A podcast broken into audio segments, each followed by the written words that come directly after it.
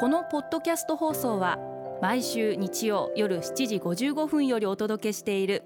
毎日に夢中感動プロデューサー小林翔一を再編集した特別版です。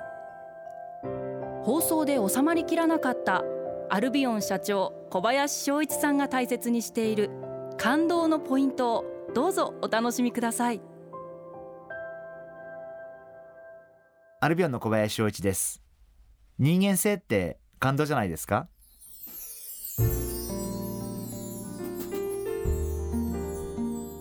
私のツイッターで人間性よりも専門的技術や知識が優先する世の中になりつつある気がしますというコメントさせていただきましてまあさまざまなご反響をいただきまして。あの私はもちろん世の中に天才の方々っていうのが一部いらっしゃってそういった方々は本当に一人でいろんなこと考えて世界の誰もが思いもつかなかったような新しい発見だったり発明だったりまあそういうことを作り上げる。あるいはそういう技術を作り上げる。まあそういった方がいらっしゃいます。で私はそういった天才の方々っていうのは本当に素晴らしいと思っていて特に IT の世界にもそういう方々がたくさんいらっしゃるんですけどそういう方々は自分で何かを作り出す。今まで世の中世の中になかったものをシステムを作り出す方々。それは素晴らしいと思っていてとても尊敬するんです。ただ片側でやっぱり仕事って組織で動かなければいけないところもあって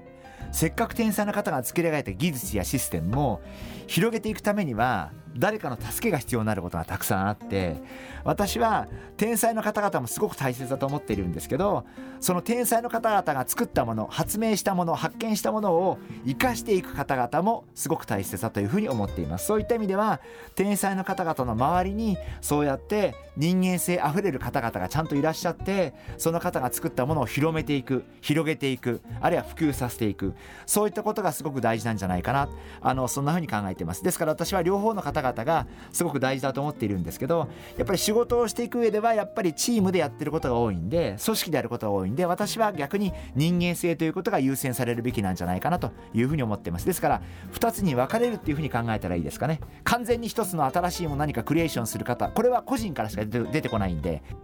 クリエーションは個人が作るべきものだと思っています。でもそれをヒット商品にしたりとか普及させたりとか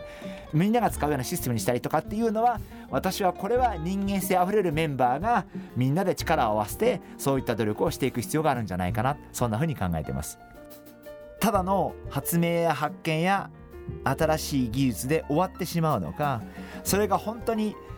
一般の方々がすごい利用するようなあるいは一般の方々に受けるようなものになっていくかどうかはそこで決まっていくんじゃないかなそんなふうに思ってます。あの私も実は劣等感の塊で自分が何か発明したわけでもないですし発見したわけでもないですし何か自分が世界にないものをこれから作れるかっていうとそういうところは全然自信はないんですけどでも私としてはそうじゃなくてそういう素晴らしい技術だったりシステムだったりそういったものをやはりチームで本当に世界に普及させていくとかそういうことに夢を持ってこれからも取り組んでいきたいなそんなふうに考えています。毎日に夢中。感動プロデューサー小林翔一ではあなたからの仕事のお悩みを受け付けています。番組ホームページにあるメッセージフォームから送ってください。お送りいただいた方の中から抽選でアルビオン化粧品のロングセラー化粧水。薬用スキンコンディショナーエッセンシャルとソープをセットでプレゼントいたします。たくさんのメッセージをお待ちしています。